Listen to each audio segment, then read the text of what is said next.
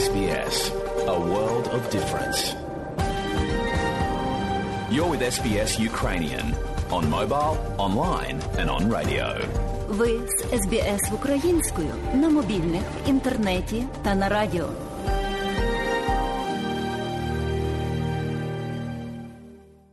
А далі, шановні друзі, у нашій україномовній радіопрограмі Вістки із рідних земель, з якими вас ознайомить сьогодні журналістка Людмила Павленко. Українці не будуть за жодних обставин обстрілювати цивільні квартали Російської Федерації, адже українці не терористи. Про це заявив президент України Володимир Зеленський під час онлайн прес-конференції для представників данських медіа, які запитали, чи буде Україна обстрілювати територію Росії, якщо на це погодиться Захід. Зеленський наголосив, що Україні потрібна зброя, аби звільнити свою державу. Президент пояснив, що в Україні є місця, де зосереджені зосереджені українські захисники на відстані понад 100 кілометрів від російських армійців. Тому їм потрібна зброя, яка діставала би російську армію на такій дистанції. Водночас, у своєму іншому інтерв'ю Зеленський наголосив, що Україна не йтиме на компроміси з агресором і не поступиться своєю територією. У мене немає ніяких сумнівів, що ми правильно робимо.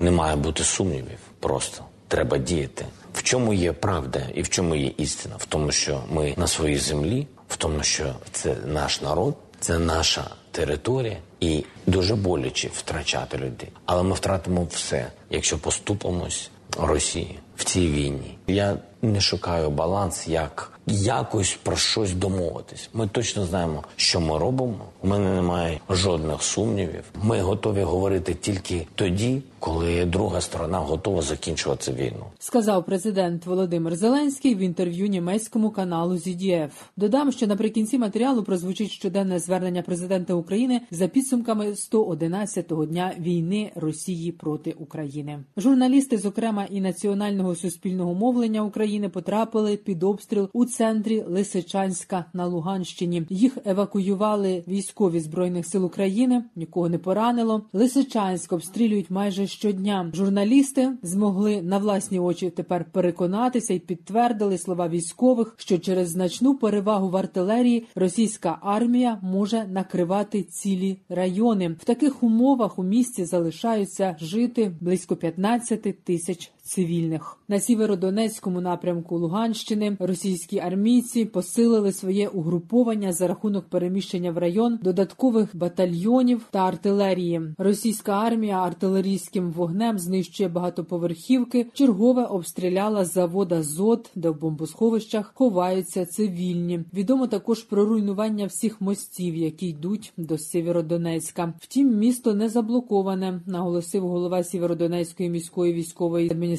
Олександр Стрюк. Також на території самого підприємства залишились цивільні люди, які там переховувалися у сховищах, оскільки ну Азот має декілька сховищ, в яких від початку війни накопичувались люди. Частково вони звідти евакуйовувались, але станом на три доби тому на Азоті ще знаходилось близько 500 цивільних осіб, трохи більше. Ну на теперішній час проводити евакуацію неможливо, оскільки Азот знаходиться під щільним вогнем. Його фактично розкладають на запчастини. Люди переховуються у сховищах. Ведеться певна робота для того, щоб організувати можливість евакуації, але ну на це потрібен час і ну певні підготовчі заходи. 111-й день війни для України позначився черговими масштабними повітряними тривогами через масовані ракетні атаки Росії. Українські сили протиповітряної оборони збили російські ракети над Івано-Франківською, Львівською, Тернопільською, Хмельницькою, Одеською та Чернігівською областями. На Львівщині уламки ракети впали на Сегельню в Золочівському районі. Є поранені. Загалом зенітно-ракетні війська повітряних сил України за час повномасштабного російського вторгнення збили понад пів тисячі російських крилатих ракет, безпілотників, літаків та гелікоптерів. Про це повідомив речник повітряних сил збройних сил України Юрій Ігнат. Ракети вони високотехнологічні. Якщо ту 150 ту 95 запускає їх з акваторії Каспію, так вони з Астрахані району злітають. Зазвичай робиться це так. Один літак може нести ту 160 60 там 16 ракет чи 12, а ту 95 8 крилатих ракет. Вони можуть летіти однією точкою на радарі. Відповідно, ми користуємося різними розвідданими, користуємося партнерською допомогою. Ці ракети можуть летіти через акваторію Чорного морів і змінювати свій курс. Відповідно, оголошується повітряна тривога. Е, по напрямку ракет складається певний алгоритм, визначається, куди вона може летіти, як вона яка її ціль. Ну безумовно використовуються теж дані і розвідки. Українські військові контролюють небо. Російські військові застосовують свою авіацію і ракети лише з анексованих територій або з Росії та з території Білорусі. Також Росія економить високоточні дорогі ракети і часто застосовує радянські типи ракет, які можуть змінювати свій курс. За словами Юрія Ігната, не всі російські ракети вдається збивати, оскільки Україна має протиповітряну оборону, а не протиракетну. Високотехнологічні ракети можуть бути непомітні для радарів протиповітряної оборони. Російські війська випустили дві ракети по Одещині з тимчасово окупованого Криму. Їх над морем знищили українські підрозділи протиповітряної оборони. Також під обстрілами Миколаївщина. Ситуація на півдні напружена, говорить військовий експерт Сергій Грабський. Противник усвідомлюючи, що він не може активно контратакувати наші війська, які вперто просуваються вперед, намагаючись витіснити противника. Це не про контрнаступ, це про витискання противника. Він намагається стримати їх на дистанції, застосовуючи насовний артилерійський вогонь. Тому там ситуація просто спекотна і надзвичайно напружена, незважаючи на те, що вона виглядає більш е, перспективно аніж е, наша ситуація на сході. Від початку військової агресії Росії в Миколаєві підтверджено загибель 108 людей, серед яких дитина.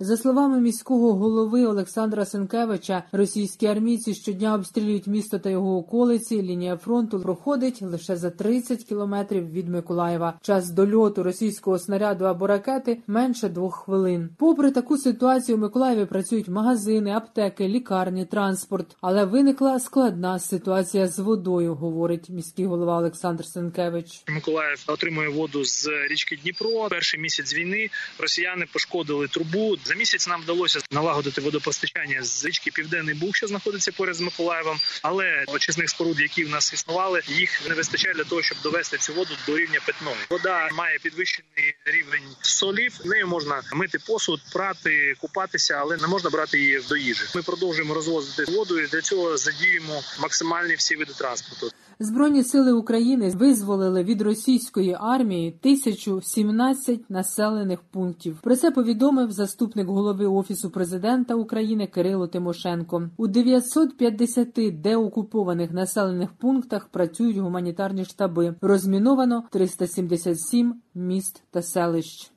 В Україні стартував благодійний аукціон з продажу полотен українських сучасних художників. На отримані кошти планується придбати для збройних сил України безпілотники Валькірія. За словами одного з організаторів аукціону, засновника благодійного фонду Сергія Притули, контрактування безпілотних літальних апаратів українського виробництва мають переваги, адже серед українських військових багато фахівців, які вже уміють керувати такими безпілотниками, і не треба витрачати час на їх підготовку. Валькірія має певні свої переваги. Простота у застосуванні Валькірія це пінопласт, і щоб її збити стрілецькою зброєю, це треба дуже сильно намучитися. Вона є чудовим поєднанням таких понять, як ціна та якість і швидкість виробництва. До кінця цього року я знаю точно, що ми зробимо цих 50 комплексів і навчимо людей. Законтрактувати зараз у когось 50 комплексів. Це треба буде дуже довго чекати. Сергій Притула нагадав, що на сайті аукціонного дому Дукат можна зареєструватися та дізнатись поточний стан справ по ставках за той чи інший лот аукціону. 15 червня фінал аукціону в режимі онлайн о 19.30 за українським часом. Далі повний виклад щоденного звернення президента України Володимира Зеленського за підсумками 111-го дня повномасштабного російського вторгнення в Україну. Українці, українки. Усі наші захисники і захисниці сьогодні нашій протиповітряній обороні вдалося підрізати крила російським ракетам. Частину ракет, які окупанти направили проти наших міст, вдалося збити, і це врятовані життя, це врятована інфраструктура. Але вдалося збити тільки частину. На жаль, є жертви, є руйнування. Сьогодні удар був по Львівській і Тернопільській областях, і ми знову і знову повторюємо нашим партнерам що Україні потрібна сучасна протиракетна зброя. У нашої держави її поки немає на достатньому рівні, але саме у нашій державі і саме зараз найбільше в Європі потреба саме у такій зброї. Затягування з її наданням не може мати виправдань. Буду постійно наголошувати на цьому, говорячи з нашими партнерами. Перші запити на протиракетні системи ми зробили ще задовго до повномасштабного вторгнення. І цього тижня буде багато різних важливих переговорів і не тільки з європейськими політиками, яким по силам, по силах надати Україні сучасні протиракетні системи. Навіть попри те, що сучасних ракет у Росії з кожним днем війни все менше, потреба України в таких системах зберігається. Бо й у Росії зберігається ще достатньо радянських типів ракет, які навіть ще небезпечніші. Вони у рази менш точні, а отже, у рази більш загрожують саме цивільним об'єктам і звичайним житловим будинкам. Говорив сьогодні з прем'єр-міністром Канади Джастіном Трюдо. Звичайно, темою номер один була оборонна підтримка. Канада у ній серед лідерів подякував за те, що Канада стала і першою державою, яка перевела на український рахунок в міжнародний валютний фонд спеціальну допомогу близько 800 мільйонів доларів. Також мав розмову з президентом Еквадору. Привітав його з обранням Еквадору членом Ради безпеки ООН. Поінформував про актуальну ситуацію на полі бою і закликав посилювати тиск на Росію для закінчення цієї війни. І ця розмова з президентом Еквадору і вчорашня розмова з президентом Гватемали стали тільки початком нашої нової політики по відновленню до відносин з Латинської Америки. Попросив сьогодні головнокомандуюча збройних сил України дуже уважно поставитись до повідомлень у засобах масової інформації в соцмережах про те, що у частини наших бійців немає достатніх засобів індивідуального захисту. Доповіді, які я отримую, суттєво відрізняються від того, що обговорюється суспільством. Я очікую перевірки логістики в армії, перевірки того, що постачається, і того, як розподіляються засоби індивідуального захисту. На сьогодні усім, хто перебуває в зонах бойових дій, повинно вистачати усього необхідного для захисту. Держава забезпечує таке постачання. За минулу добу в битві на Донбасі кардинальних змін не відбулось. Найбільш жорстокі бої в Сєвєродонецьку та в усіх містах і громадах поруч, як і раніше. Втрати, на жаль, втрати, і вони болісні. Але потрібно триматись. Це наша держава. Триматись саме там, на Донбасі, життєво необхідно. Чим більше втрат отримає ворог саме там, тим менше сил у них буде, щоб продовжувати агресію. Тому Донбаський напрямок ключовий для визначення того, хто буде домінувати найближчими тижнями. Болісні втрати маємо і на Харківщині, де російська армія пробує посилити свої позиції. Бої за цей напрямок тривають, і треба ще боротись, жорстко битись за повну безпеку для Харкова та області. Продовжуємо тиснути на окупантів на півдні України. Ключова мета звільнення Херсону. Будемо рухатись до цього крок за кроком підписав черговий указ про нагородження тих, хто найбільше відзначився у боях. Державними нагородами відзначені 63 військовослужбовця за хоробрість та ефективність у захисті держави. Загальна кількість відзначених нагородами вже 18 тисяч 453. І такий масштаб, така кількість подвигів вповні демонструють, якого рівні протистояння і якої жорстокості бойові дії. Я дякую всім, хто став на захист нашої держави. Вічна пам'ять кожному і кожній, чиє життя забрали окупанти. Слава Україні! Людмила Павленко для Радіо СБС. І далі нагадуємо, що україномовна програма Радіо СБС щодня подає вістки з рідних земель та огляд новин бюлетеня СБС Радіо.